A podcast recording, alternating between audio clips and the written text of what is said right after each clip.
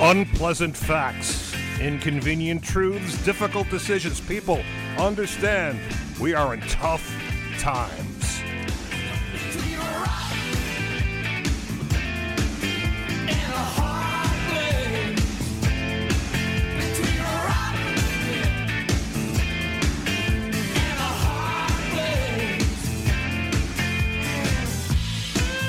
Welcome to Tough Times with Lou Young. I'm Lou Young, and this is WRCR, and we are talking about the climate. We're talking about the changing planet. We're talking about the changes that are happening in our society. And get this here, all right? Someday we'll remember a time when we used to pour explosive liquid into a machine and set it on fire in order to create locomotion. That's going to seem so bizarre, but they say in the next 8 years, half of all new cars won't be doing that. They'll be electric. With me is Catherine Parker. Hey, Lou. How are you? Yeah, come in. She glided over the bridge in her Chevy Volt to join us today, and that's a quiet car. It is a very quiet car. I love my car, by the way. It is just so smooth and very quiet, which makes actually a new issue for pedestrians. Yes. You know, they can be walking along, not hearing the car, not looking both ways, and, you know, there you go. Have to be a little bit more aware. Vision less than zero. There yes. You go. So, Catherine Parker is a legislator in Westchester County. Big environmentalist. I mean, she lit the fire in this heart over the environment, and you have a number of committees and stuff like that. Tell us, give us the CV. Sure. And yes, going back to a couple of years ago when I ran for Congress and making climate change sort of the centerpiece of that campaign. You heard a lot about the work that I've done. So I've been a county legislator for the last 8 years, actually in my ninth year. And before that, I was on the Rye City Council. And really right from the beginning of my public service, I've always been very focused on the environment. My husband's a massage therapist. I was a small business owner, and I have two kids, and I always said to them, you know, my legacy, I hope, as an elected official, will be leaving a better environment. And so that's really been something that I've really worked long and hard on. At the county, one of the pieces of legislation that I sponsored and was the author of was to create a position for an energy director for Westchester County, and then as part of that, they oversee the Office of Sustainability. That's great. That's Peter Bogard. We've had him on. Yes, and maybe we'll talk to him a little bit later. In any event, this show is about cars and our love affair with them. We all love our cars. Mine is still. I can only imagine, Lou. Mine is still drinking a lot, but I love it. It's a big 8-cylinder, and it's going to be the last one, the last internal combustion engine I think I own. I believe that. But, let's remember how much we love cars. Here's Gary Numan.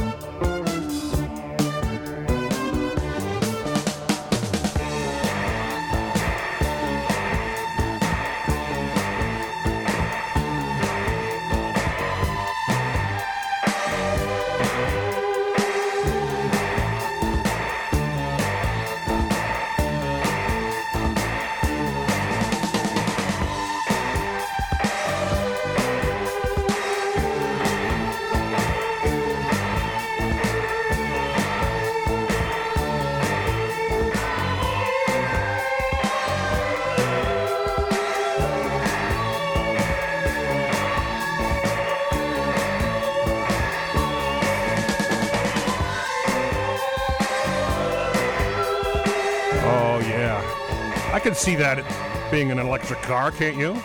There he goes, Gary Numan down the road, just gliding away. We're going to hear again from Gary in a moment. He has a lot more recent music about climate change and the coming climate apocalypse and the things that could or could not happen, and let's hope they don't.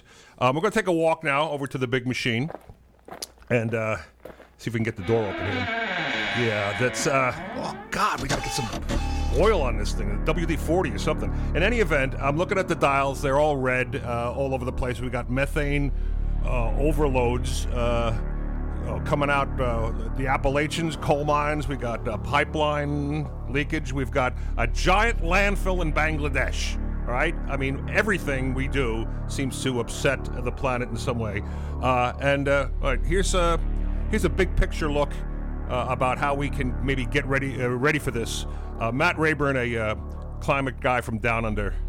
Fires in Australia have been a big one lately, drought, those kinds of things. How does that start to impact you financially? And then what are you doing to address those risks? How are you mitigating the risks? Are you setting aside reserves, or do you have sufficient insurance? Are you taking actions to ensure that your operations aren't any more disrupted than they otherwise would be? And COVID-19 gave us a very good preview of what's coming with climate change, because it is going to be that massive disruption. And COVID-19 was just a preview. How about that? As I said, Gary Numan, with his album Intruder, Songs of a Broken World, talks about the point of view of the Earth looking back at us. And this one is called Saints and Liars.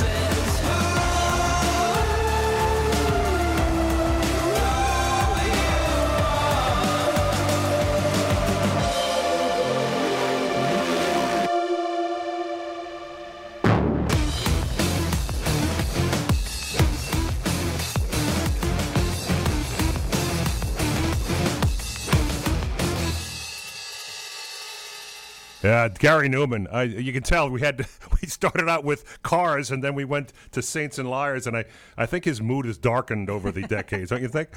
I do, but I really like it. You know, I could kind of get into that headbanging sort of. There's some stuff there that makes you, I don't know, makes you look for the Xanax. In any event, we're talking about electric cars, EVs, cars that don't use gasoline. And Catherine, you own one? I do, yeah. So the beauty of these is in our area, a lot of us get our energy from renewable energy. Mm-hmm. So the electricity is even a clean source of energy, which is great. Hydropower mostly, right? Yeah, in New York State, we're mostly hydropower. Yeah. So that's a great thing. And then on the other hand, the other benefit to electric vehicles for the owner of the car is you have so few parts compared to an internal combustion engine. 1/3 the number of parts. I think it's even smaller than that. Really? It's really, really a minute number, so that the maintenance on them is, there's almost nothing. Got no head gasket? It's ridiculous. Got no rocker arms? Yeah. Got no manifold? Exactly. So the cars can go. They think that electric vehicles, it is not a big deal for them to be on the road and have 500,000 miles with virtually nothing that needs to really be done. So that's a real benefit for the car owner, and something that I can say. I've had an electric car since 2015, and they're great. Our call-in number is 845-429-1700. We're speaking with Catherine Parker, Westchester County legislator, and I would say environmental activist, yes? Sure, yeah. I've done, a number of things over the years that would probably qualify me for that term. and we're talking electric cars. Now, we had George Hellman from Clarkstown. Clarkstown. Yeah, the other day on. And he says they're setting up EV charging stations in Clarkstown as well. I know that's happening in Westchester. We're doing a ton with electric charging stations. But you have to have a good grid access for that, because if you're gonna quick charge a car, that's a lot of juice. Yeah, it is. We've been working with the New York Power Authority on partnering to put in those electric vehicle charging stations at our municipal lots in Westchester. We've also incorporated language into our agreements when somebody comes to the county for money, if they're doing, say, an affordable housing complex, or there's going to, they want to come to the county for some economic development dollars, we have it written in where they're also including electric charging stations too. Yeah. I had in the apartment building that I currently live in the garage there was a guy who had an EV, but he had to go somewhere else to charge it. So it'd be nice if I could plug it in at night, and the network in Westchester is growing, thanks again to the work that Peter McCart has been doing, and that's something he's really been shepherding through. And then I think nationwide, we are seeing that the federal government is really trying to encourage that pathway for electric vehicles, and they've put in some really good incentives across the country for municipalities to look at, if they have a major highway that's running through their town or county, to look at putting in electric vehicle charging stations along the main interstate, as opposed to just looking in a parking lot. Right. I noticed the first place I ever saw them. You've been up on the thruway headed up Connecticut Way. Ever done that, Kevin? Yeah. And you go into the rest stop, and there they are. And it was the first time I'd ever seen them, and that was a few years ago. Yeah. And New York, I think, has been ahead of the curve on that for a while. We're definitely, I think our Governor Hochul's been really great at ensuring that we're continuing to put in new EV charging stations, and And this is, and although this is a bipartisan thing, this is not. I agree. I think at this point in time in our area, I think everybody is pretty much on the same page that this is the future. Though I will say, going back to 2015. Okay, let's before we go any further, Kevin, what are the banned words? Well, let's see. We have liberal, we have conservative, we have Democrat, we have Republican. Those are the four things you can't say, so you just find another way to say it. I have no problem with that at all. Okay, oh, there you go. So in 2015, I was working on legislation for Westchester, besides the creation of an energy director, but around encouraging electric vehicles. Mm-hmm. And I will say one of my colleagues who I had a great working relationship.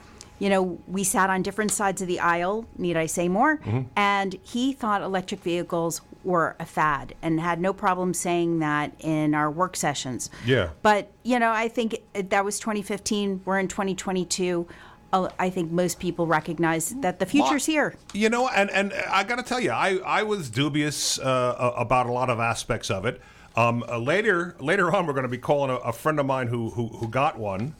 And he just cannot stop talking about it. It's so annoying. And, he says, no head gasket, no rocker arm, no fluids, no transmission. No, I mean, he goes on. It's got none of that, Now, there's downsides, too. And we can get to that in a minute. But I think it's time to take a quick break and slow things down a little bit, I mean, you can't live life in the fast lane.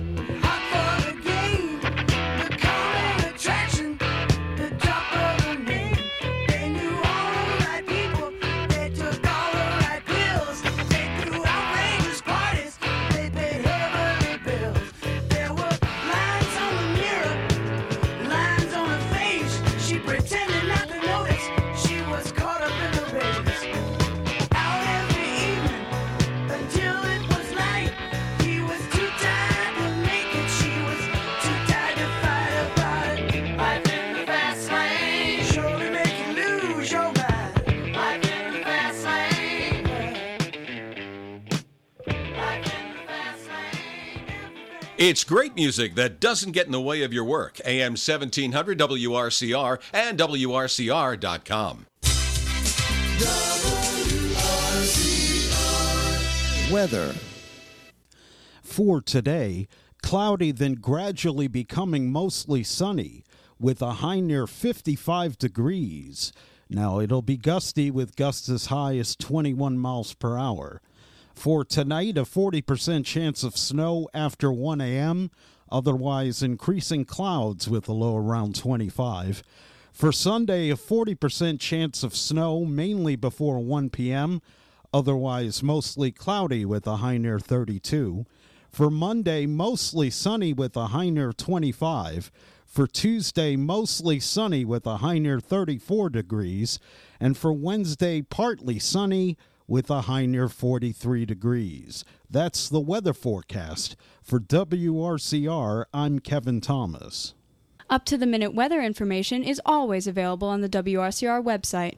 Day or night, when you want the weather, check our website at WRCR.com. And the current temperature is 55. Welcome back. Tough Times with Lou Young. We're talking about EVs, and this will not be the last time we talk about it. EVs meaning electronic vehicles, electric cars. Remember they promised us flying cars when we were young? Jetsons. You know, I grew up believing that was the future for us. You know, and and now they're electric, and they say they're going to drive themselves, which I really think that's going to happen a lot because it makes too much sense to, you know. Well, to be honest, so my daughter is 21 years old, and she just got her driver's license a few months ago. This is a girl who, not like your typical young person, is very cautious. Yeah. And you know, there's an inherent danger in overly cautious drivers as well, right? Yes, people that go too slow and everything else. So I am all for her being in, you know, having all of that done for her. We're speaking to Catherine Parker, Westchester County legislator and environmentalist and EV enthusiast. We're going to be talking to, she's connected us with a guy coming up, and you're going to love this guy, Jesse Glickenhaus. Jesse is so fantastic. He's been on the forefront of, you know, he teaches climate change or has taught at NYU. He is really on the forefront of what's happening. And he's chosen for his, he actually now is managing director of Scuderia Cameron Glickenhaus, a very, very special. It's a car company. Bespoke car company. It's a car company I never heard of. Makes crazy expensive cars. But crazy beautiful cars. Oh, beautiful too. They're amazing. Race cars. They're race cars. And he's going to enter one in the Baja 1000. Yeah, coming up. That's going to run on hydrogen. Yeah, cryogenic hydrogen, and he's going to explain to us, you know, that there are benefits in, you know, when you look at, you know, the what you can carry in weight as far as. You know, the time between fueling and things like that and how you manage that, they go much farther than an electric vehicle. So he probably has lunch with Jeff Bezos and the guy from Virgin Airlines, you know, Branson, right? You can ask him. Yeah, I don't know. Yeah, you know, he's got. I hope he doesn't have his own spaceship. No, I don't think he does. But they also, you know, you mentioned racing cars, yes, but they are working on one that is, they just got approval for driving on U.S. roads.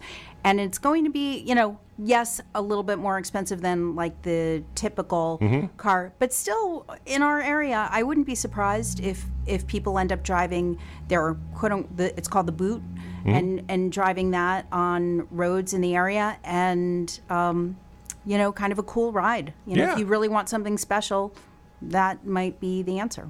And you know, I can see self-driving trucks making sense. You know, big tractor trailers running kind of along an electronic highway on the interstate and stopping to recharge here and there. And they don't have to go super fast, but they can drive forever. They don't have to stop and rest. Yep. Which is not great news for truck drivers, but you know. But anyway, but they at least won't stop on the bridge and block the border. So they were. Anyway, you guys must have some opinion about this. 845-429-1700. I mean, what do you think? Do you think that this will happen? Do you think there'll be a time when the cars we grew up with will become an anachronism? That we'll look at an old internal combustion engine and say, wow. I mean, you would never start out with that. You would never. So, you know what? I just looked this up this morning. Which country do you think has the most EVs? Bahrain. I don't know. I mean, Norway. And guess how much of the market is EV? How much? 73%. In Norway. And, you know, if you're interested in what China's doing, China's car market is about 44% right now. So we're a little bit behind when you look at the world. You know, we're not in the top 10, that's for sure. All right. A lot of the Scandinavian countries are, you know, well over that 50% marker. All right, but, you know, I mean, there are some downsides to EVs. Depending on where you're getting your electricity from, and then lithium and, you know, mining and all of that. All right. Hey, Kevin, who's on the phone, man? We have Jerry Glickenhaus on the line. Oh, Jesse. All right, yeah. Let's bring him on because I'm waiting to hear him. Jesse, you there? Yes, hi, I'm here. Oh, Catherine's here with me. Hey, Jesse, good to see or hear you. Good to hear you too. Yes, hi. So fill us in now. Tell us first of all, fill us in on how certain you are about electric vehicles becoming dominant in the future, and then take us into your project here, and that uses a different kind of non-fossil fuel, and amaze us, please. Sure, absolutely. Well, as we decarbonize the world and make it more sustainable, vehicles cannot be, of course, gasoline and diesel. There's some effort by some companies to make renewable diesels and biodiesels and things like that. But when you look at the life cycle of those, we don't really have enough space to do that in a sustainable way. It may be a little bit of a bridge. So electric vehicles and zero emissions vehicles have to be part of the future so that we can stabilize the climate. Are you an optimist or a pessimist about it? Because I tend to verge on the apocalyptic when it comes to the climate. It's a funny question. I've been working on climate change for over a decade, and it can be a little challenging not to get overwhelmed. But then I see the project that we're working on right now, and I do see hope. And especially when we can have a technology that can scale economically and can scale in a way where it really can be a replacement for a gasoline or diesel pickup truck. That gives me hope that there could be rapid adoption of these technologies. I've heard of people, I've talked to people who got their electric car, kept the old internal combustion as the backup because you never know. It's just really a golf cart, right? And then all of a sudden they realize they have to start the other car up once in a while just to keep it from falling into the pavement because they stopped using it. Once you make the comparison, it's hard to go back, isn't it? Well, I think that different types of vehicles depend on the use case, and everything is a trade-off for consumers, for the design and engineering process. And I have a Tesla Model S as a daily driver. I have 90,000 miles on it. It's not the only vehicle we have in our family. And there are times when a gasoline-powered vehicle makes more sense at this point with the recharging infrastructure, the time to recharge, and things like that. And the big time when I really see that a battery electric vehicle is not a great replacement for a gasoline vehicle is in the winter when it's cold. I live in Connecticut. I drive 120 miles a day in the Tesla. And when it's below 20 degrees Fahrenheit, my range drops 20, 30, 40%, depending on the temperature. Yeah, I've heard that. I would attest to that, too. Yeah. That's very true. All right. So there's that. There's the battery fire hazard, right? Potentially, yeah. I heard, some talk of lithium-ion batteries, and lithium can be a fire hazard for sure. The batteries burn in a way that seems to be more spectacular than a gasoline vehicle, but lots of work's being done to make those safe, and there's a lot of other interesting battery technologies. They may be 5 or 6 years out from commercial scaling, but that have less ability to burn spontaneously or burn in a way that can't be put out. Let me ask you this, Catherine. It's time to refuel, right? Or charge up. Yeah. All right? You got a gas car. You're in and out of there in a couple of minutes. Not so with the Not yet. Fault. Although here's an interesting business plan. There are two companies that I know of that are looking at scaling up a business where they would change out the battery for an electric vehicle. So that would take far less time than charging. Wow. Yes. Now, would you trust that? I mean, you're not going to get some battery that's going to leave you out in the in the desert somewhere. You know, you don't know. Batteries, you know, yeah. Batteries develop memories. I mean, they you know. Yeah.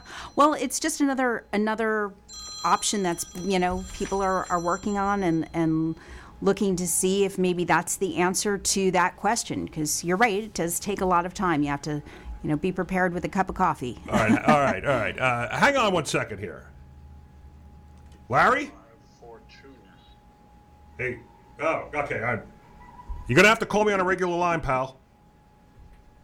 All right. I don't know what happened there. In any event, let's talk about your project with the hydrogen cell and the Baja 1000. Sure. So this is a project. It did not start as a business. It did not start with any sort of market in mind. This was just a fun dream and adventure. And like I said, I've cared about climate change for over a decade. I've worked on it for over a decade. And we were racing the Baja 1000 a year ago in an gasoline-powered vehicle that we built. We raced against the Ford Bronco. And somebody asked the question, what would it take to run a zero-emissions Baja 1000? So I thought about that question for a while. I did some research, and then... Can you hang on a second and we'll put you on the air? And then a year ago... 5 minutes. So then a year ago, Elon Musk tweeted two things. One, he tweeted that fuel cells were hydrogen fuel cells. And two, he tweeted that the Cybertruck suspension would kick butt in the Baja. Those were his words. Whoa. So we said, great. You bring a Cybertruck, we'll bring a fuel cell electric boot, and we'll race you. All right.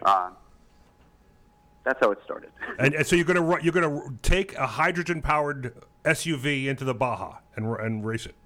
That's right. And not only that, we need to develop our whole entire refueling infrastructure because it doesn't exist. Okay. Listen, we got another caller on the line here. We got Larry Rumble phoning. Larry, you there, buddy? Yes, I'm here. All right. Where in the world are you?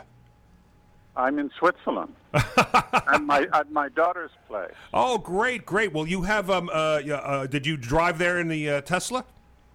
No, they have a Tesla. Well, we've had a Tesla here for a year or so. How do you like it? Oh, it's fantastic! It's amazing. What do you like about it as opposed to the other car you got? Well, the car is incredibly simple, and it has only one-third the moving parts of an internal combustion engine car, and it's more powerful. It handles as well, and it's more powerful.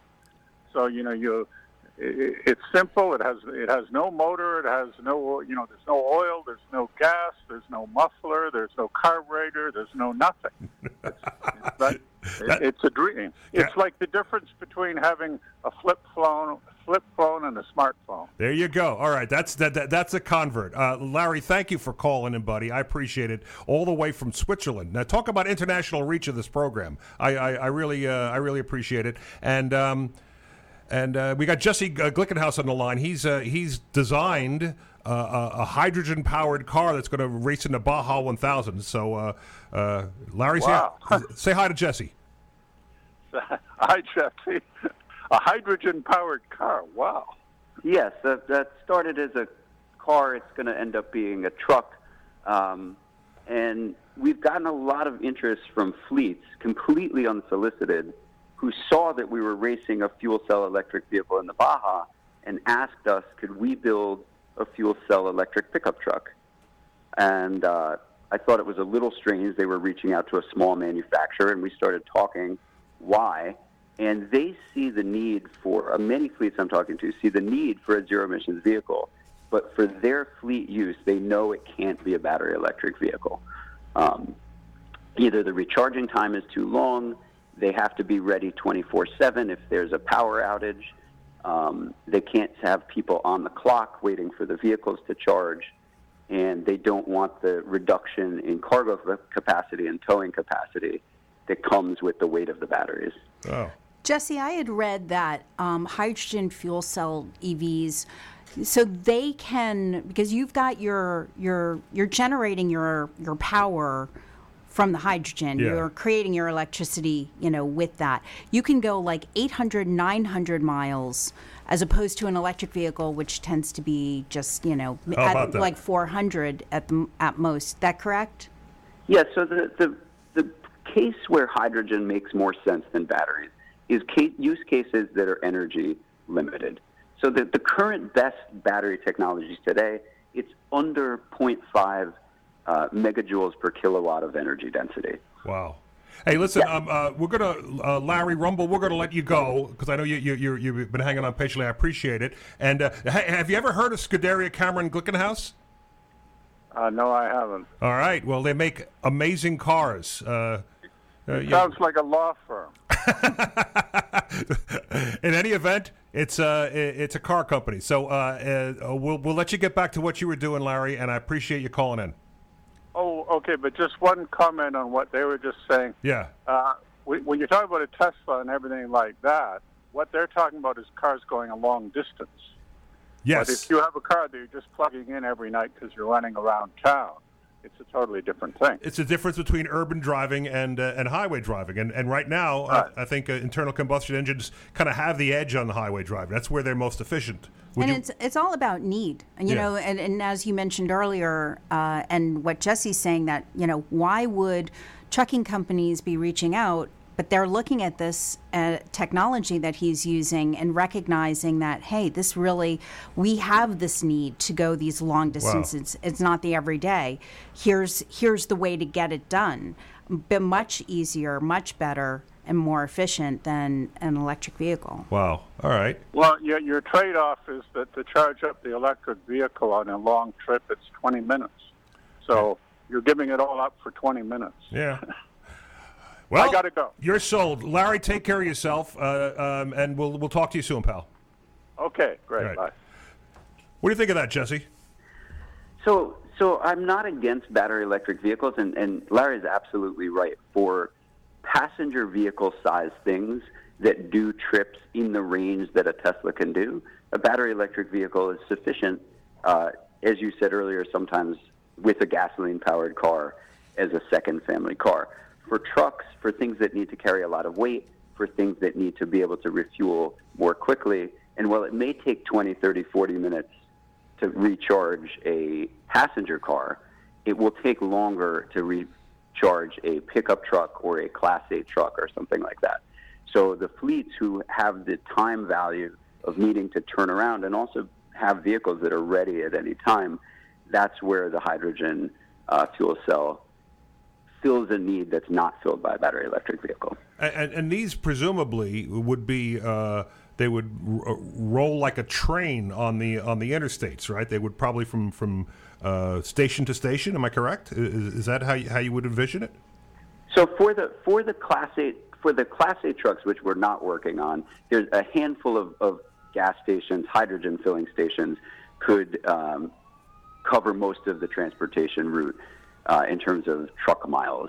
For fleets, they may have a central refilling model where they come back to a depot at night and fill. And as long as we can have enough range that they can drive and come back and refuel more quickly than with a battery electric car, they will be happy. And finally, we're looking at infrastructure for hydrogen that's scalable because we can't spread the hydrogen transportation until we spread the hydrogen refueling infrastructure. So We're exploring swappable tanks, like a propane tank, so the refueling could be done anywhere. And we're also exploring cryogenic hydrogen, very, very cold, that can be refueled much more quickly than the compressed hydrogen that's being used in California. And this is real. I mean, you're not reading from a science fiction novel here. This is real, huh? No, we're absolutely at the absolute bleeding edge of what's possible. We're working with a company called First Mode. They're an aerospace engineer firm. They're building a 300 metric ton, 2 megawatt earth mover truck that's hydrogen fuel cell powered. And we're working with some of the largest hydrogen producing companies in the world to get a source of hydrogen. We're working with some of the top tank manufacturers in the world, because almost no other companies are looking at cryogenic hydrogen for transportation. They will when they start to study the energy density and the refueling. Toyota's put a lot of money into hydrogen. They have the Mirai, and what I you know, was looking at that a little bit. What I noticed is, I guess right now the hydrogen fuel is not that inexpensive. I think it's $16 a gallon, but Toyota's giving it away, for the time being. That that's an incentive for people to consider hydrogen. But if you were to fill up, that's like $600 a tank. However, a tank will take you 900 miles. So again, there are some incentives that car makers, have created to get people to try the technology, recognize that it fills a great niche if you do a lot of long distance driving, and if you're not paying for your fuel by way of hydrogen, then this is a great alternative. And so with that kind of mileage, a tank of hydrogen is worth 2.5 or 3 tanks of gasoline. Yeah. And that's one of the crucial things, which is that you correct that a kilogram of hydrogen is the energy equivalent of a gallon of gasoline. But the advantage of hydrogen through a fuel cell is that a hydrogen fuel cell electric vehicle is twice as efficient on average as a gasoline-powered internal combustion engine. So 1 kilogram of hydrogen will take you twice as far as 1 gallon of gasoline in an equivalent-sized vehicle. All right. Before we go, let you go, Jesse. I want to ask you about the cool cars that you guys make. Maybe, and Lou and I are not, the most well-versed on cars, but Scuderia, that you've partnered with the guy behind, was it Ferrari or? The person who, the person who made the one-off Ferrari with Pininfarina, Ferrari P45 by Pininfarina, is sort of how we got started, and we transform endurance race cars into daily drivers. So we are racing the 24 Hours of Le Mans against Toyota again this year, and next year also against Ferrari. We raced the Baja 1000 against the brand new Ford Bronco race truck the last 2 years. We raced the 24 Hours of Nürburgring against Toyota and Porsche and Mercedes.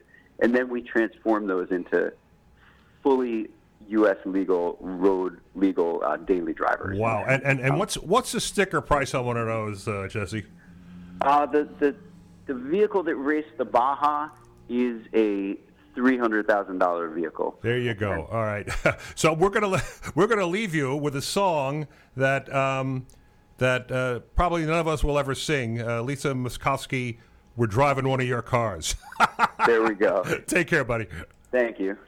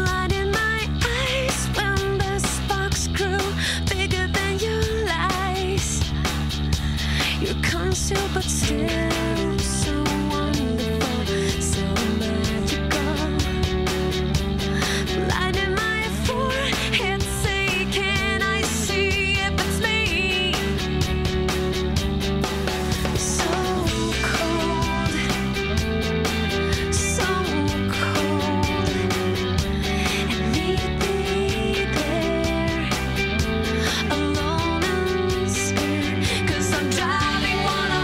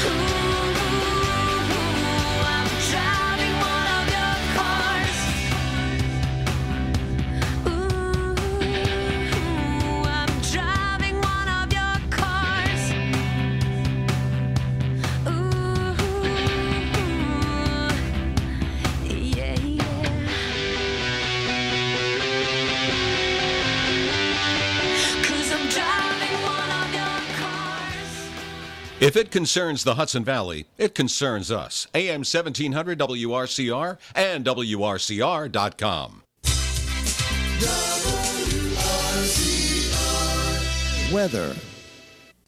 For today, cloudy then gradually becoming mostly sunny with a high near 55 degrees. Now, it'll be gusty with gusts as high as 21 miles per hour. For tonight, a 40% chance of snow after 1 a.m., otherwise increasing clouds with a low around 25. For Sunday, a 40% chance of snow, mainly before 1 p.m., otherwise mostly cloudy with a high near 32. For Monday, mostly sunny with a high near 25. For Tuesday, mostly sunny with a high near 34 degrees. And for Wednesday, partly sunny with a high near 43 degrees. That's the weather forecast. For WRCR, I'm Kevin Thomas. Up-to-the-minute weather information is always available on the WRCR website. Day or night, when you want the weather, check our website at WRCR.com. And the current temperature is 56. Welcome back. Tough Times with Lou Young. We're here with Catherine Parker, Westchester County legislator and environmentalist. We just said goodbye to Jesse Glickenhaus, who is a scientist. Isn't he great? Unbelievable. I mean, a scientist, he designs cars. He has a hydrogen car running in the Baja 1000. He knows all about electric cars, all that stuff. And Larry Rumble called in from from Switzerland to tell us how much he loves his Tesla. In any event, so and now we have standing by Siddiqui St. George, a world traveler and observer of the human condition, who comes by once in a while. He's kind of a, I guess, I get gloomy, Catherine. I get gloomy, and Siddiqui is and Kevin are you know my palate cleansers. They help me. They help me. So Siddiqui's got some thoughts. Siddiqui, how you doing, buddy? I'm doing good. How are you all doing? All right. Where are you today? I'm calling in from my lovely home of Harlem, New York. There you go. All right. Well, tell us what's on your mind. You've been watching the Olympics? Recently, yeah. So I've seen with how everything's been. It's always been a lot of doom and gloom with the environment. So I figured that with what's been going on in the world, that the Olympics in Beijing right now have been going on. Yeah. Looks beautiful over there. And recently, Shaun White completed his final run in the Olympics since 2008. He's won gold medal every Winter Olympics except for his final run, which ended on Thursday, which he came in fourth. So should we be sad about that or happy that he had a good run? I think we should be happy. Shaun White grew up through hard times. He was born with a heart defect, a similar heart and breathing defect to me, because me and him are both born of similar defects, so we're in and out of the hospital for years. Oh, so you empathize, yeah. Mm-hmm. And he's pursued his career, pursued his dreams, and he kept going. He took up snowboarding at age 6, and since then he's just been making a name for himself, and I think it's an end to a storied career. Excellent. And I remember when snowboards were like the newfangled sport. Newfangled thing where they were like skateboarders, and maybe you didn't want them on the ski slopes. They remember there was like no snowboarding allowed kind of thing. Yeah. I watched a lot of the snowboarding for the Olympics, and I was amazed. That sport in a very short amount of time, they just keep. Once one person can do the next trick, then everybody just keeps working it until they all get it. And it's really amazing how that sport has developed over, as you said, Siddiqui, it's not been very long. I mean, it really, Shaun White came on the scene only, less than 15 years ago. So what's your bottom line on that, Siddiqui? My bottom line on it is that regardless of where things may be in life, wherever we may be going, it's all about the journey. There you go. Siddiqui St. George. That's so great. All right, calling in from Harlem. Thank you, buddy. Thank you, guys. All right, Kevin, Yes. All right. Do we have time for one of your bedtime stories, or should we do it after the Reverend? Yeah, I'll make it quick. Okay. So electric vehicle market. We've been talking about that today. 130,000 cars sold globally each week, roughly the equivalent to sales of the entire year of 2012. So we're definitely seeing improvement in that. Let's see. The International Energy Agency said that the growth has been particularly impressive. The number has tripled from 201. 2012, when there was 2.2 million electric cars sold across the world.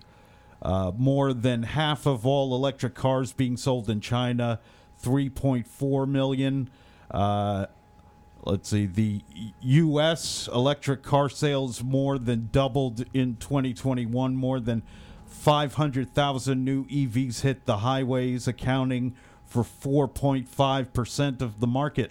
I never go out anymore and fail to see an electric car. Mm. I mean, if you look around, and there was one time I was at an intersection, and there's 4 or 5 of them, and I'm like, oh my Lord, Yeah.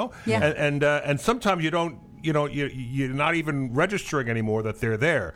It's becoming they're becoming normalized. Absolutely, and the Hudson Valley has been a leader in New York State as far as the number of EV owners.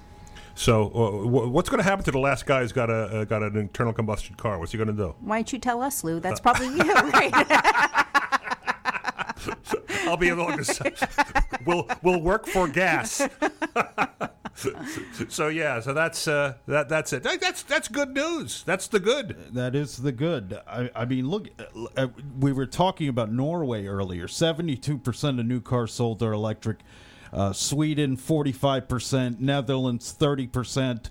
UK Iceland, and France, right? 15%. Yeah, it's happening slowly but surely. Iceland. Well, Iceland's another whole thing. I love Iceland. Yes. So that's a great place. In any event, so we're going to take another break in a minute here, right? Because we want to come back at the top of the hour. Coming up, we got Reverend Billy and the Church of Stop Shopping. This is an experience you don't want to miss. You want to experience this. You want to close your eyes and drink it in, although not if you're driving, please. And and we'll be right back. Okay, this is WRCR, and this is Tough Times with Lou Young. AM 1700 WRCR Haverstraw. Weather. For today, cloudy then gradually becoming mostly sunny with a high near 55 degrees. Now it'll be gusty with gusts as high as 21 miles per hour. For tonight, a 40% chance of snow after 1 a.m., otherwise increasing clouds with a low around 25. For Sunday, a 40% chance of snow mainly before 1 p.m., otherwise mostly cloudy with a high near 32. For Monday, mostly sunny with a high near 25. For Tuesday, mostly sunny with a high near 34 degrees. And for Wednesday, partly sunny with a high near 43 degrees. That's the weather forecast. For WRCR, I'm Kevin Thomas. Up-to-the-minute weather information is always available on the WRCR website. Day or night, when you want the weather, check our website at WRCR.com. And the current temperature is 56. Radio Unscripted, AM 1700 WRCR and WRCR.com.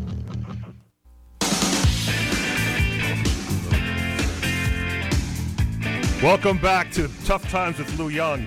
I'm here with Catherine Parker, environmentalist and Westchester County legislator, and of course Kevin Thomas, and we've had a wonderful hour with Jesse Glickenhaus and Lawrence Rumble phoning in, and messages from various and sundry people. Siddiqui St. George was just here. Now it's time to go to church. Okay, this is the Earth Church. This is are you ready? Are you ready for this? Yeah. This is Reverend Billy and the Church of Stop Shopping, the Stop Shopping Choir, and the Fire Eagles of Justice jazz combo, and the thoughtful worship of our planet, and the ability to smile at the approaching apocalypse. Ladies and gentlemen, this is Reverend Billy, United States of Sixth Extinction. And I have to roll that, don't I? I do this every week. Hang on a second. Where? Oh, I'm Lord. At the pew. You're at the pew. Are you there? Are you there? I've genuflected. I'm all ready. The service is about to begin. Let me, episode. Okay, yeah, there we go. Hallelujah. Hallelujah. Hallelujah. Hallelujah. Hallelujah. Hallelujah. And welcome. I'm Reverend Billy here at Earth Riot Radio. Come on in. We got some empty chairs right over here in the Earth Church. The temperature you'll find is just about, well, it's comfortable. The wind outside on your way here, you might have noticed, it's a breeze, moderate. Green lawns and moderate weather. You know, I'll stand out in front here on our intersection, and the pavement will extend smoothly from my feet out to the horizon. This is the background of our life. It's immovable. In fact, I never have to think about it. I never think about it because I don't have to. This background, it's always there. And whatever superstorm, whatever wildfire, or whatever disease, virus, starvation, if you bombard me with surprises, I have this strong, silent background that I can always return to. The flat streets, the flat buildings, a car here and there, the green lawns, the shade will be slowly moving as the earth and the sun turn. You'll find me still standing here on my stretch of pavement. It stretches out from me to the horizon like a runway in all directions.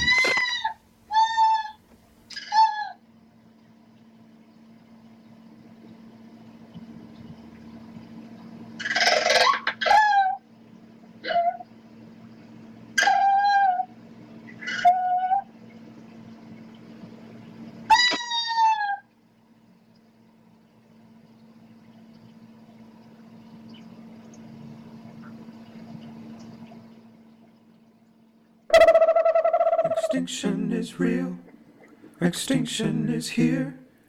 We better say I love you before we disappear. Extinction number 6, 1, 2, 3, 4, 5. Do something to remember if someone does survive. Oh, our hearts are beating now. I know. On the living earth there is no goodbye. Oh, extinction is real. Extinction is here. We better say I love you before we disappear. Extinction number 6, 1, 2, 3, 4, 5. No, do something to remember. Someone does survive. Extinction, extinction. My God, what a word! It's everywhere, it's nowhere. It flies like a bird. Let go of the myth, extinction will surprise. Now we can really love. Death makes the sunrise. Death makes the sunrise. Death makes the sunrise. Death makes the sunrise. Death makes the sunrise. Death makes the sunrise. Death makes the sunrise. Death makes the sunrise. Death makes the sunrise. Death makes the sunrise.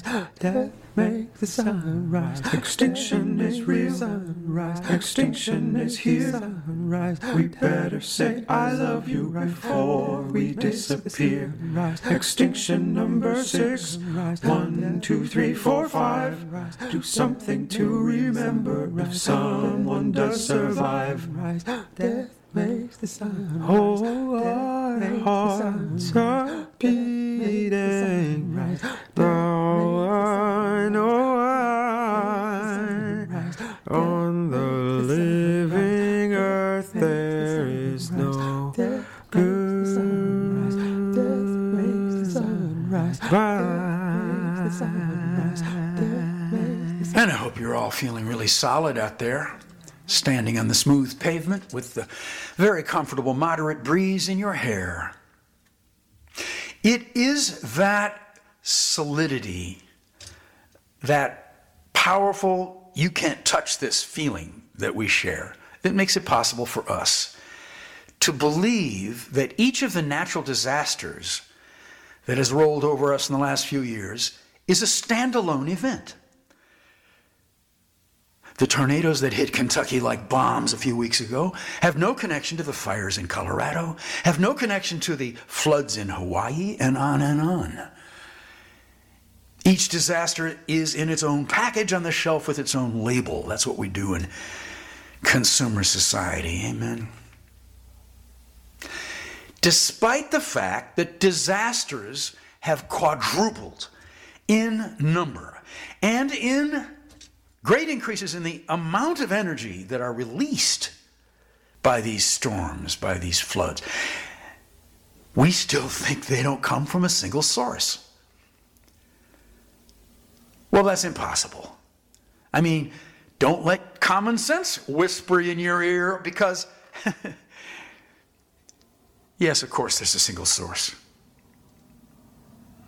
We have many different professionals, and we have a different professional for each one of those disasters, and we have a different government agency for each of those disasters.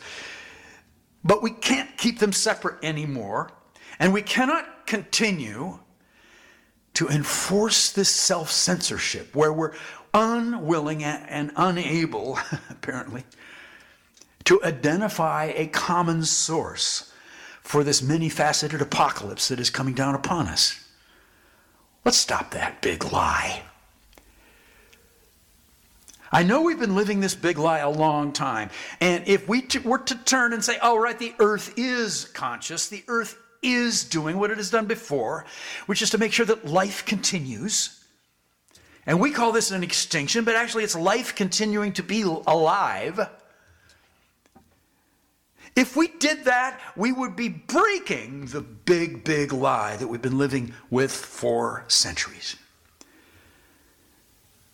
When the first European Americans stepped on the shores here in this benighted continent of ours and turned to the natives that got here before they did and said, I want to save you, but then slaughtered them, well, that's an indication of the lie.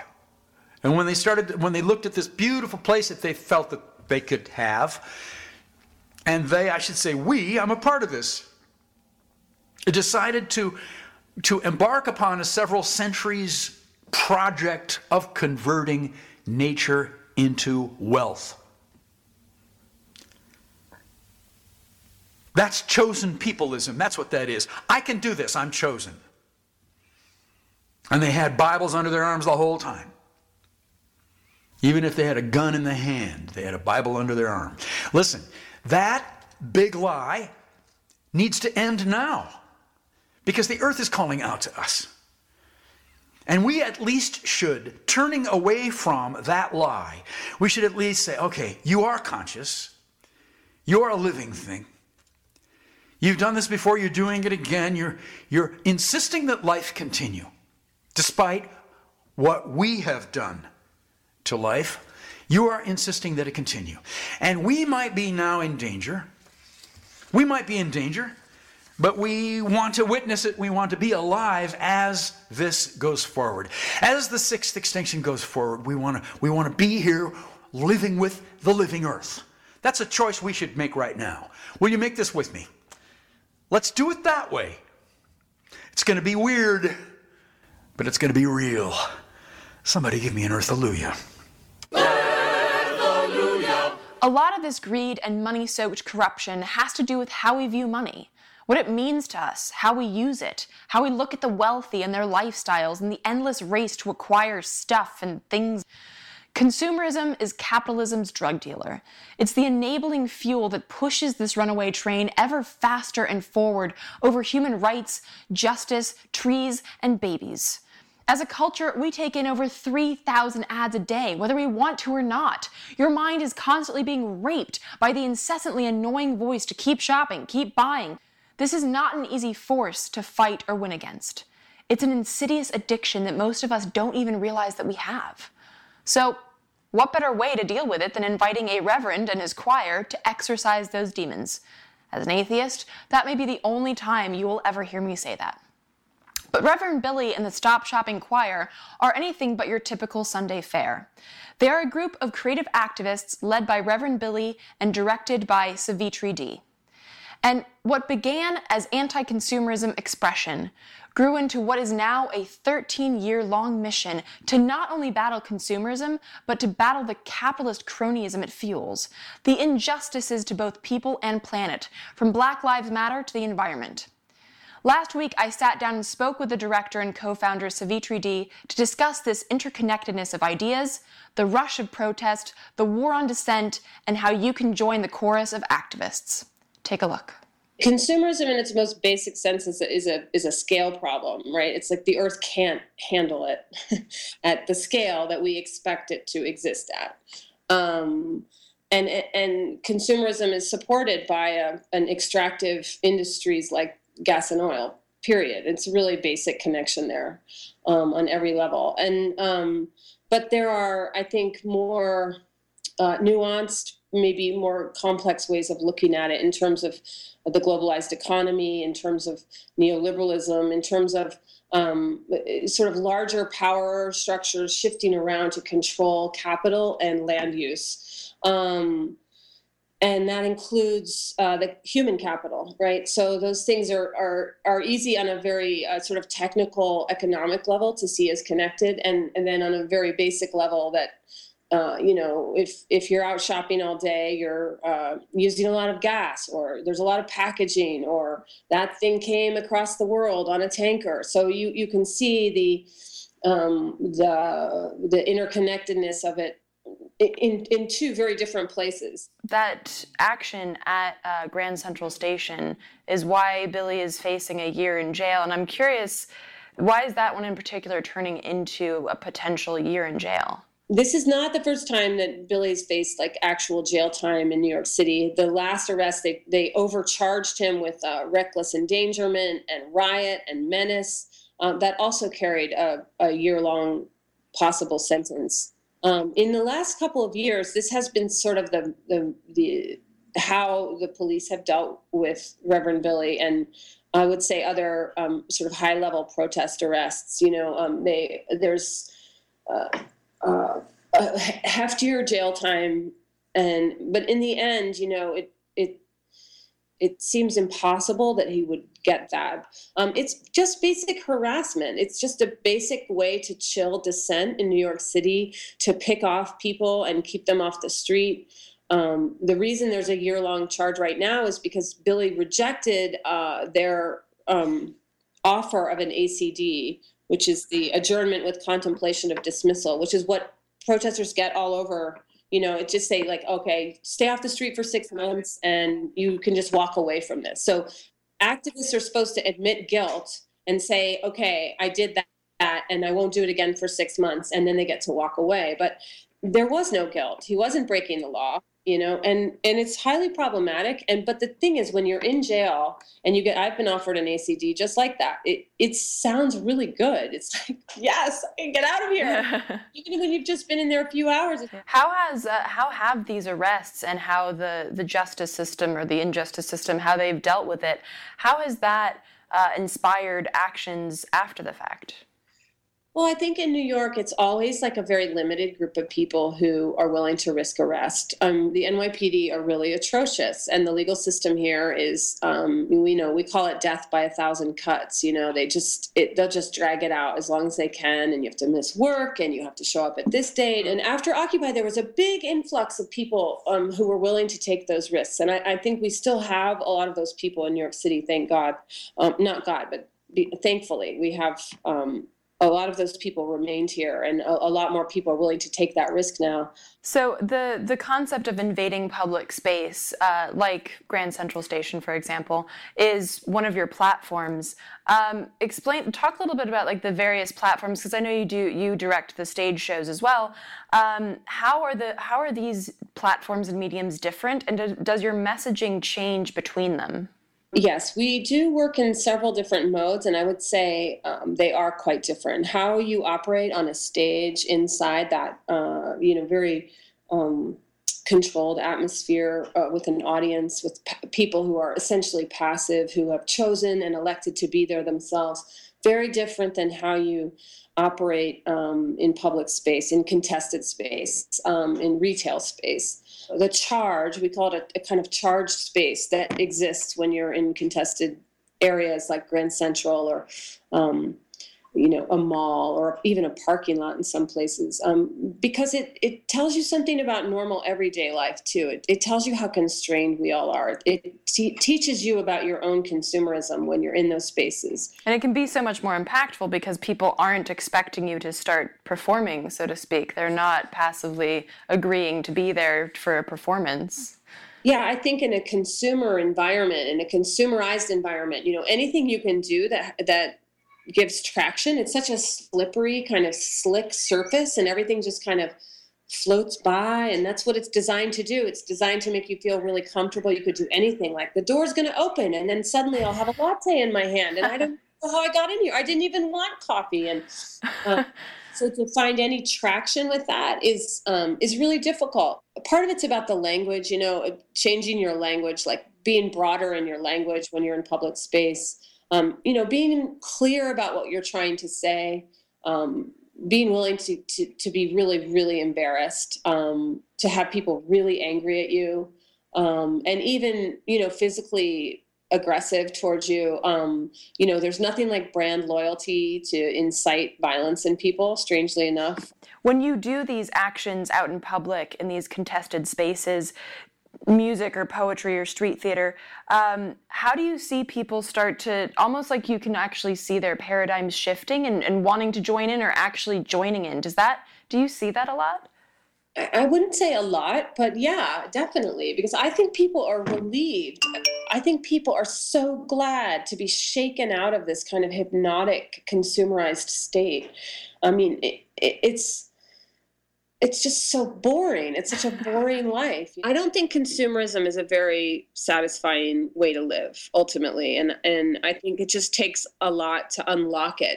It's a lot of millions and millions of dollars went into each consumer to get them to be perfect consumers, of marketing money and advertising money. And, unlocking that is a lot of work. How do you tell people to take what they already do, take their passion, take their skill set, and parallel that to activism and being socially and politically involved? I would say the very first thing to do is to just know that you don't have to do it by yourself, and that to find other people who want to do it too. And the minute you have a group of people who want to do that, who you can even just get along with a little bit, it all gets a lot easier, because then you're sharing your skills and they have skills you don't have, and you can make something together. I think it's very difficult to go at it alone. So my first impulse would be to say, go find some friends who want to do it too and do it together. Find the people around you who are willing to be brave with you, and talk about it in those terms. Talk about courage, talk about bravery. Look around you and see, where can I be brave? What is the actual physical location where I can be courageous? And just find out what it feels like. What does that mean to you? If you are out there and you're thinking like, I want to do something, it might be closer in than you think it is. It might be right around you.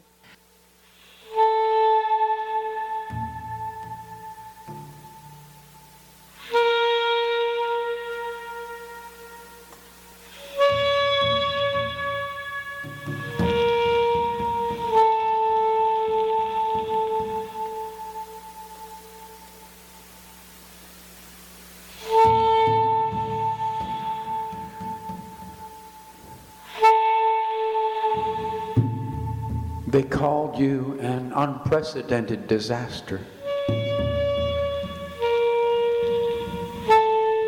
Is that right? Is that all we hear in your screaming wind? Are you a menacing, unknowable, savage world? After the storm, we, the rogue species, we stand where we burned in the trees, and we listen to your silent spring. We put our ear to the ground and hear in the traumatized land a seed-stirring sound. Your scream is a talking softly breeze. And we know that the climate tragedy, it's an instruction to us. A way forward for life. We ask that you let us make a home again. To find a way to live after the storm. We promise you, we are transformed.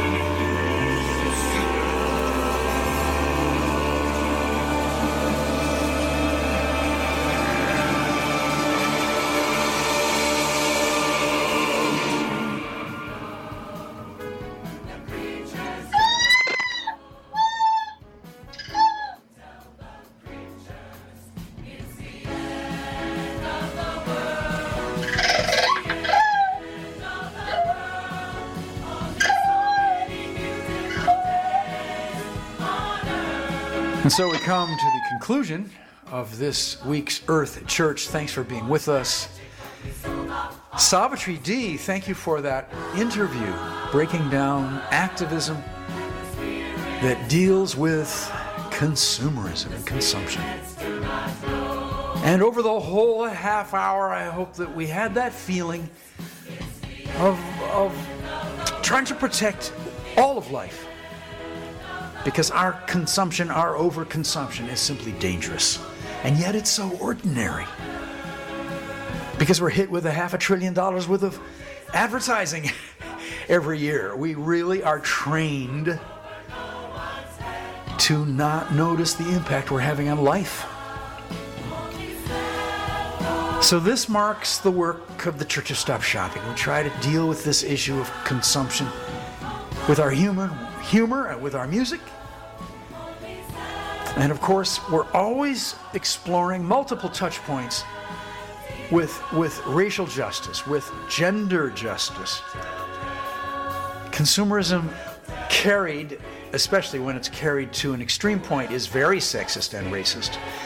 And the consumption system, the whole economy, is, well, it just pressures and kills those of us who can't defend ourselves with the kinds of things you can get with money. And so, coming to the end of my allotted 29 minutes, human rights and earth rights are essential for each other. That's what we believe. And they start from the same point of love. They're carried forward. That work is justice. That's the work of justice.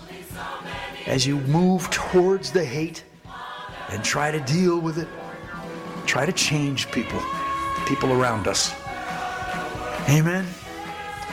Everyone, have a healthy, good, wild week.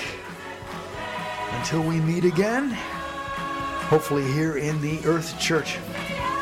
This is Reverend Billy. Love-a-luia.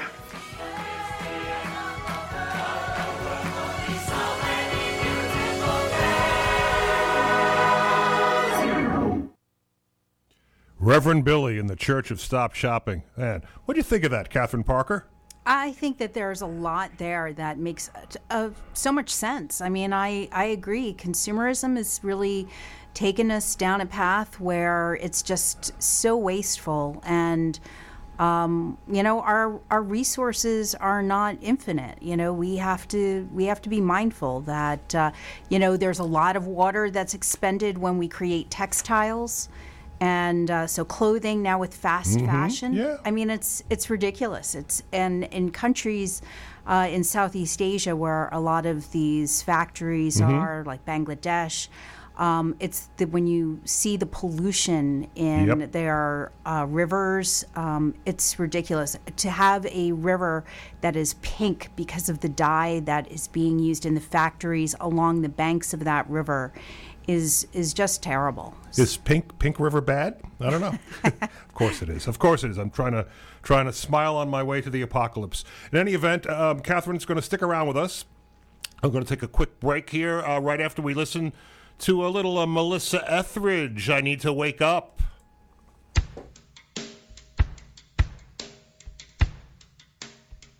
Have I been sleeping? I've been so still, afraid of crumbling. Have I been careless, dismissing all the distant rumblings? Take me where I am supposed to be, to comprehend the things that I can't see. 'Cause I need to move.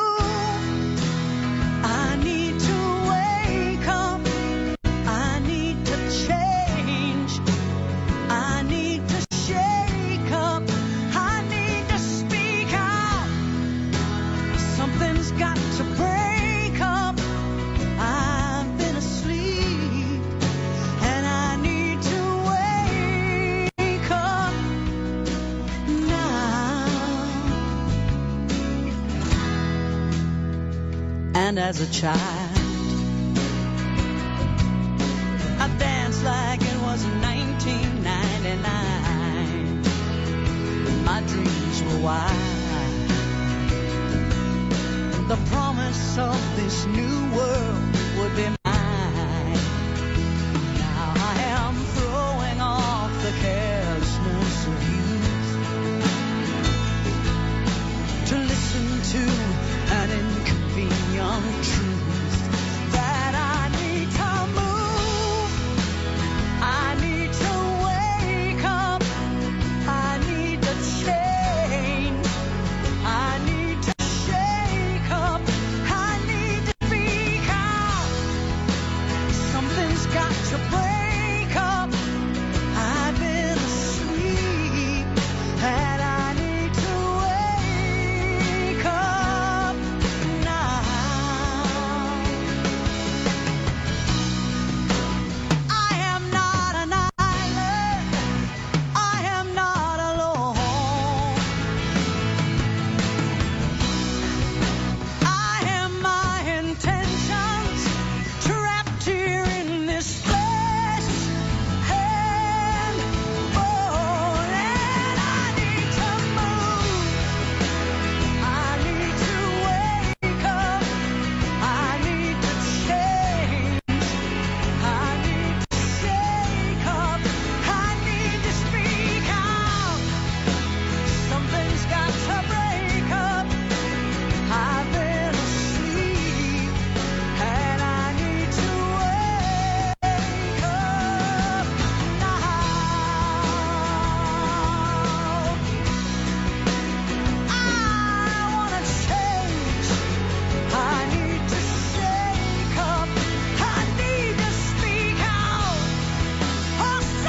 got to break up.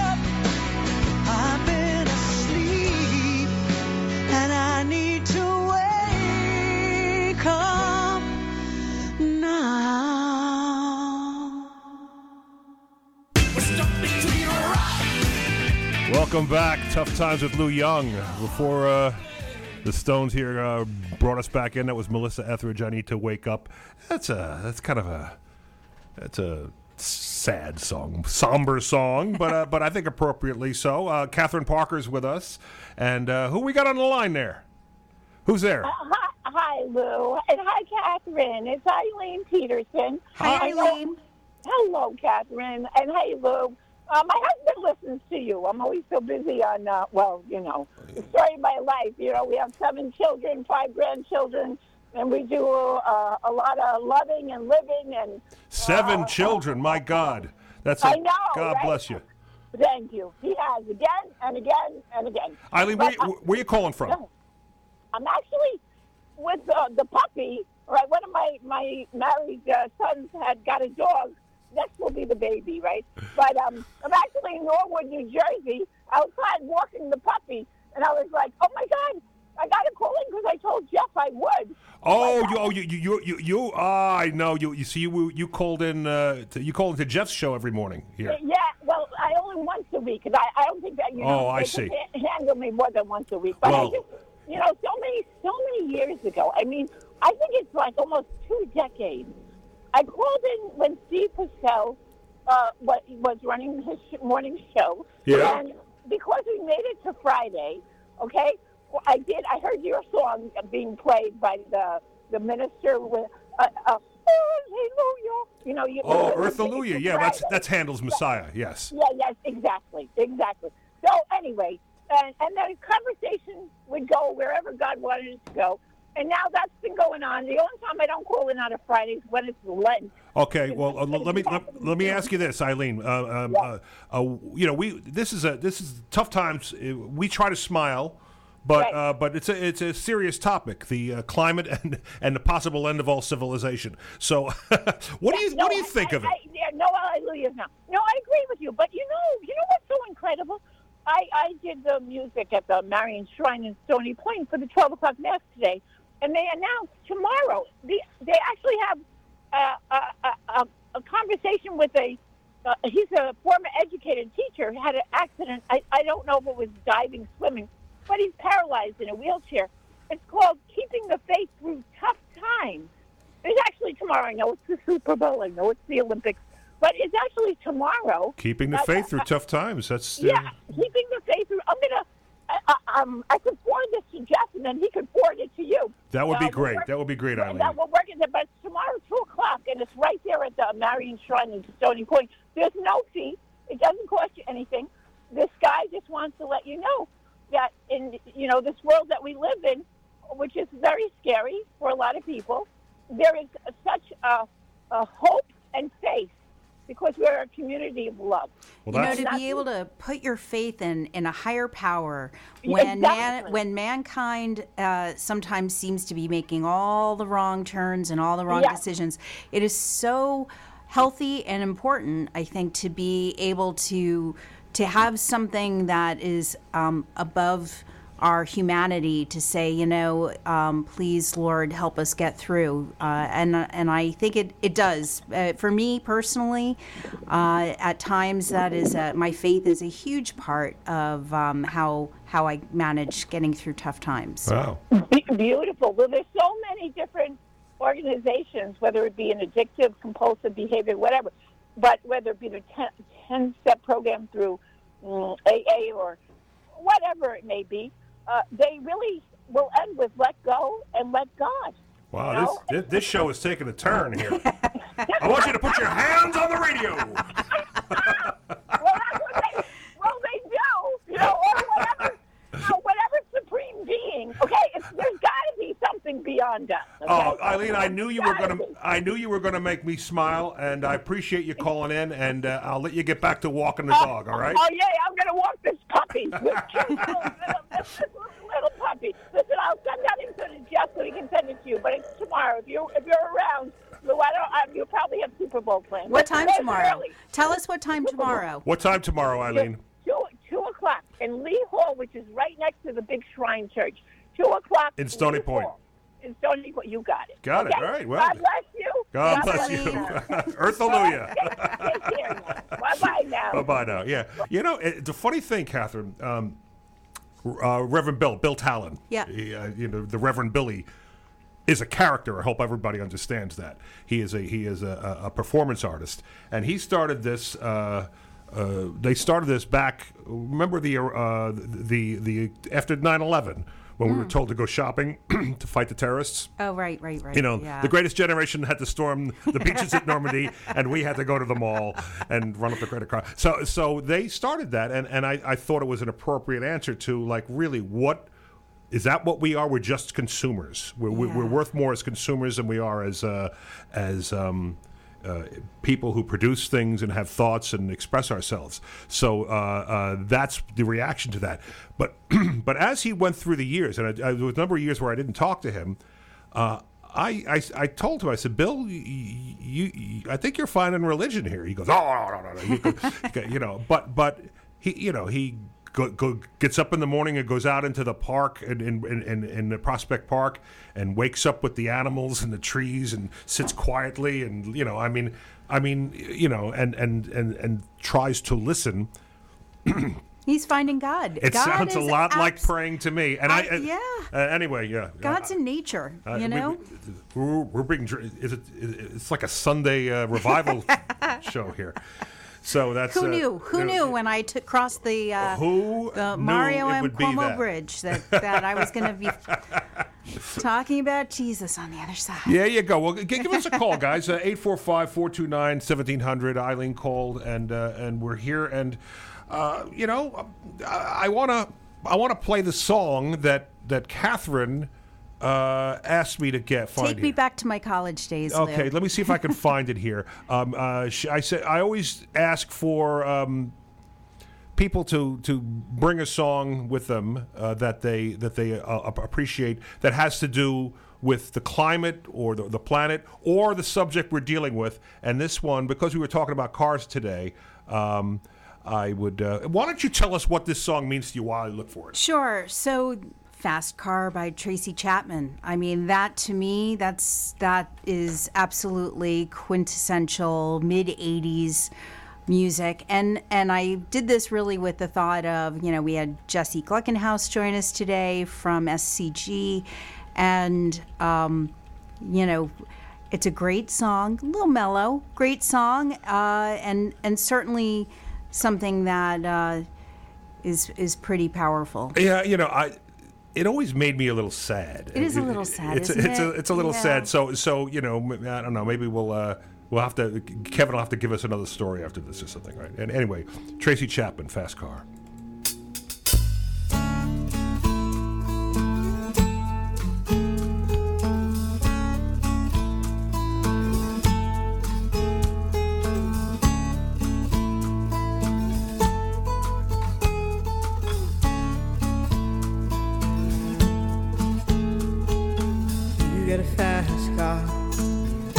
Ticket to anywhere, maybe we make a deal. Maybe together we can get somewhere. Any place is better. Starting from zero, got nothing to lose. Maybe we'll make something. Me, myself, I got nothing to prove.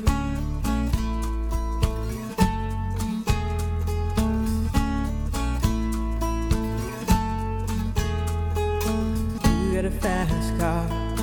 I got a plan to get us out of here. Been working at the convenience store. Managed to save just a little bit of money. Won't have to drive too far. Just cross the border and into the city. You and I can both get jobs and finally see what it means to be living.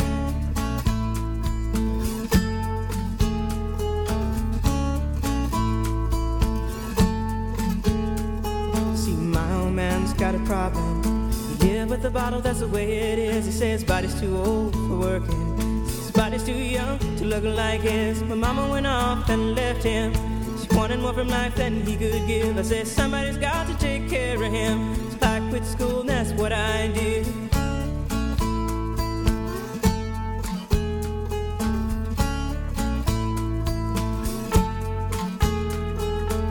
You got a fast car. Is it fast enough so we can fly away?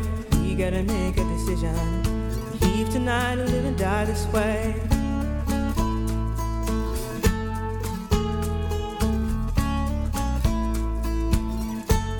So I remember when we were driving in your car.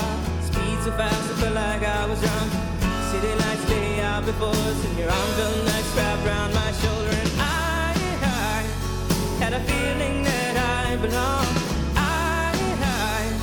Had a feeling I could be someone, be someone, be someone.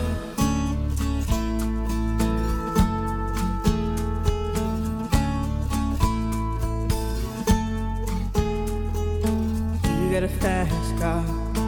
We go cruise and entertain ourselves. Still ain't got a job. Now work in the market as a checkout girl. I know things will get better. You'll find work and I'll get promoted. And we'll move out of the shelter, buy a bigger house and live in the suburbs.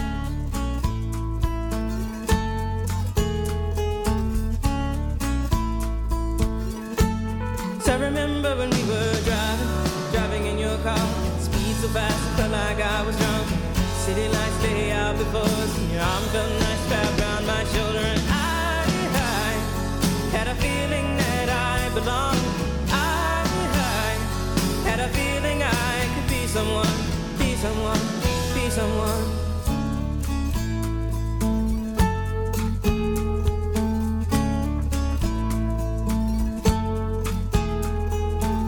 You got a fast car. I got a job that pays all our bills. Instead of drinking late at the bar, see more your friends than you do your kids. I'd always hope for better. Thought maybe together you and me find it. I got no plans, I ain't going nowhere. Take your fast car and keep on driving.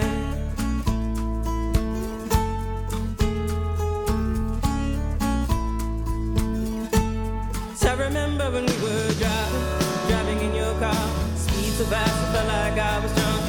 City lights lay out before us, and your arm felt nice wrapped around my shoulder. And I had a feeling that I belonged.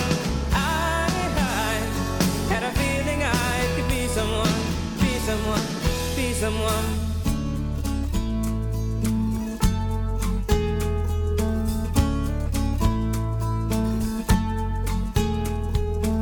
You got a fast car.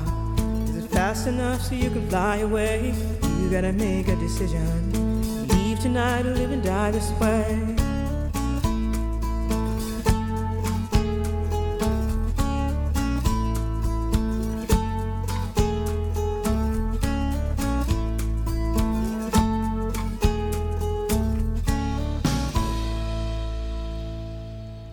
Get in that fast car and hit the road, Jack.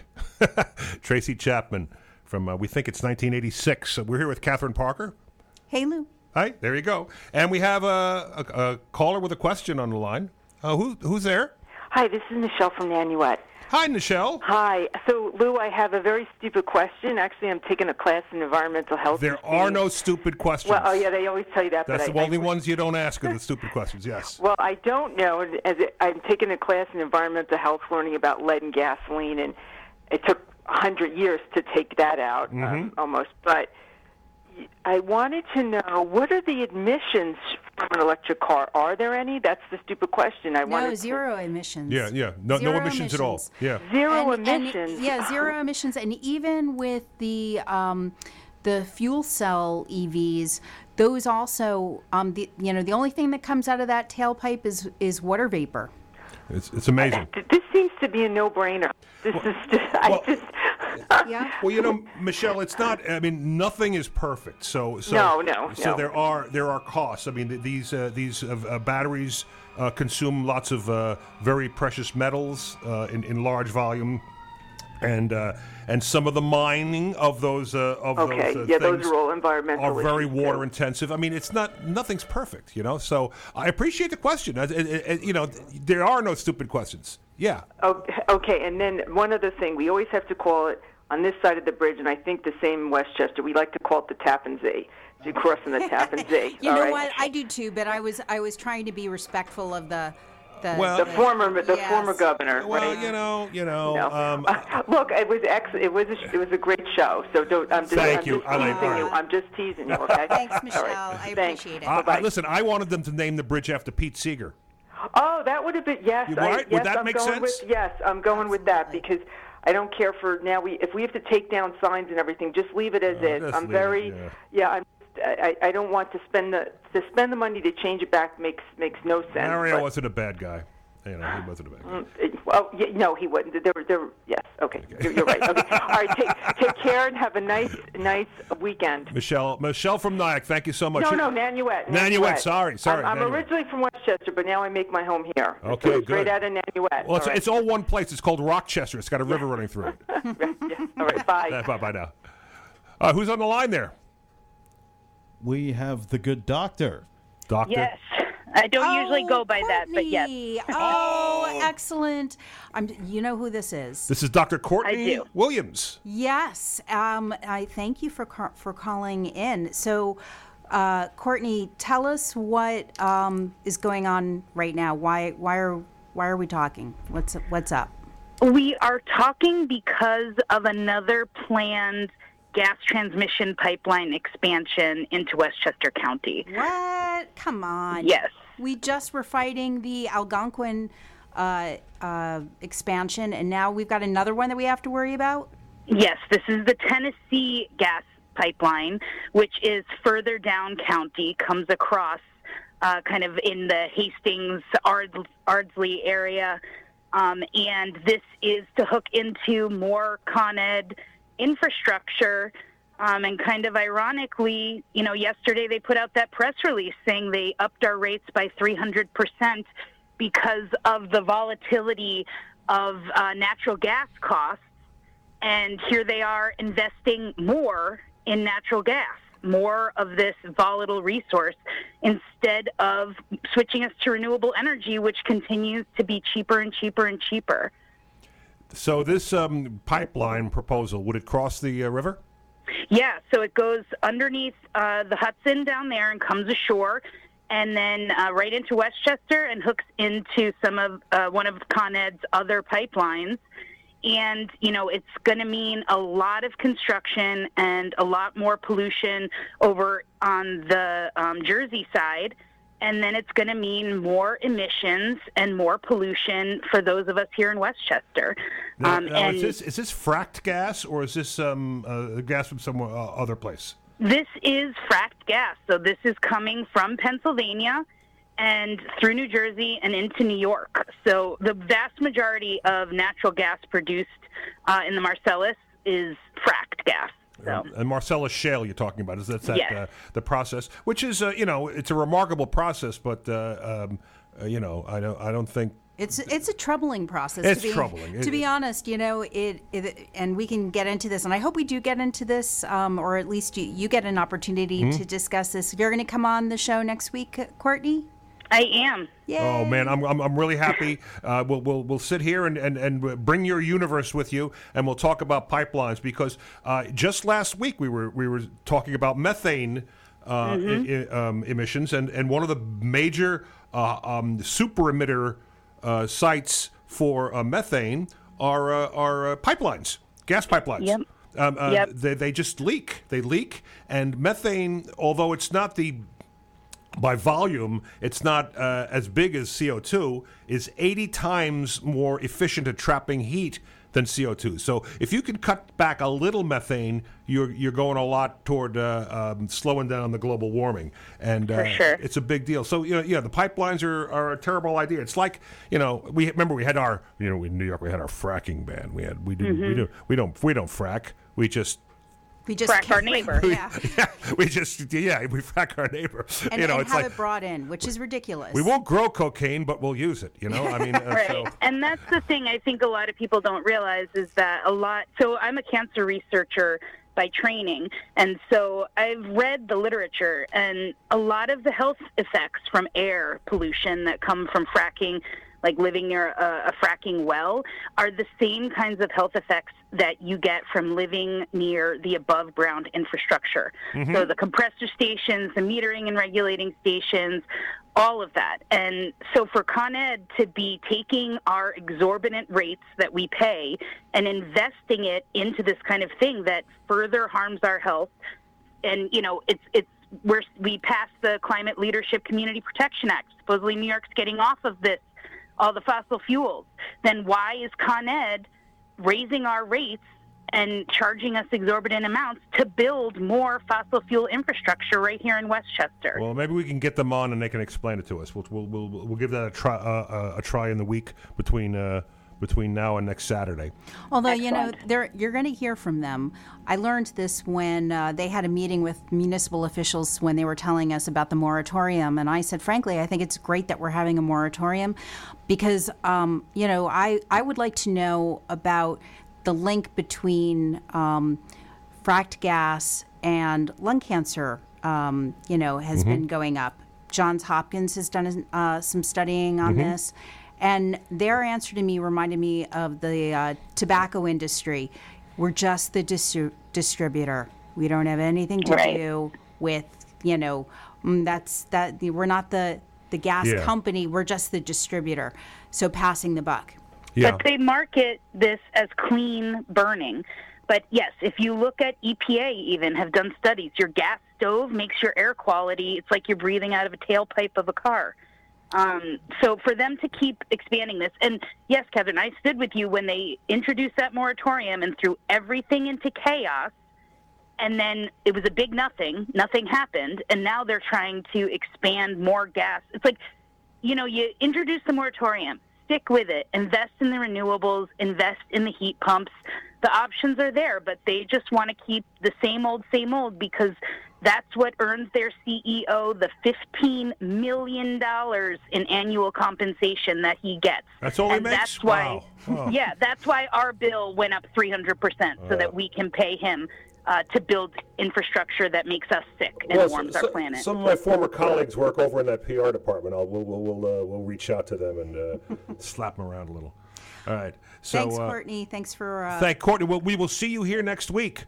Dr. Yes, Courtney thank you Williams. So much for the opportunity. Oh, thank you for agreeing. We're going to be all about pipelines next week and why they make people so upset. And not all pipelines are the same thing. It depends on what's going through the pipeline. You have to think about that. But I remember up in Waywayanda, which is a funny Waywayanda is up in I think it's in. Orange County? Orange County, yes. They have the Millennium Pipeline. The Millennium Pipeline, and I remember seeing people laying down in front of bulldozers up there, and it was it was amazing. When I was working for WCBS, and we covered a demonstration there, and we covered it once, and then corporate had us buried in lobbyists and apologists explaining why it's not that bad. Yeah, I mean, same story. We have a massive gas pipeline now under the Indian Point nuclear power plant. Yep. All the nuclear waste there, and you know, we had to we had to flood LOHUD's phones and emails to get them to even cover it. And because of the same story. The nuclear waste, you only got to keep an eye on it for 10,000 years, and then it's fine. That's right. I mean, 250,000. 250,000 years. All right. Well, and what have we done for that long? Nothing. Yep. Listen, we'll see you next week, Dr. Williams. We are wrapping it up here. Thank you, Catherine Parker, for being here with us. Thank you, Jesse Glickenhaus. Thank you, Lawrence Rumble. And thank you, everybody who called in. We had a great show. We will see you next week. This is Tough Times with Lou Young. All right? Bye-bye.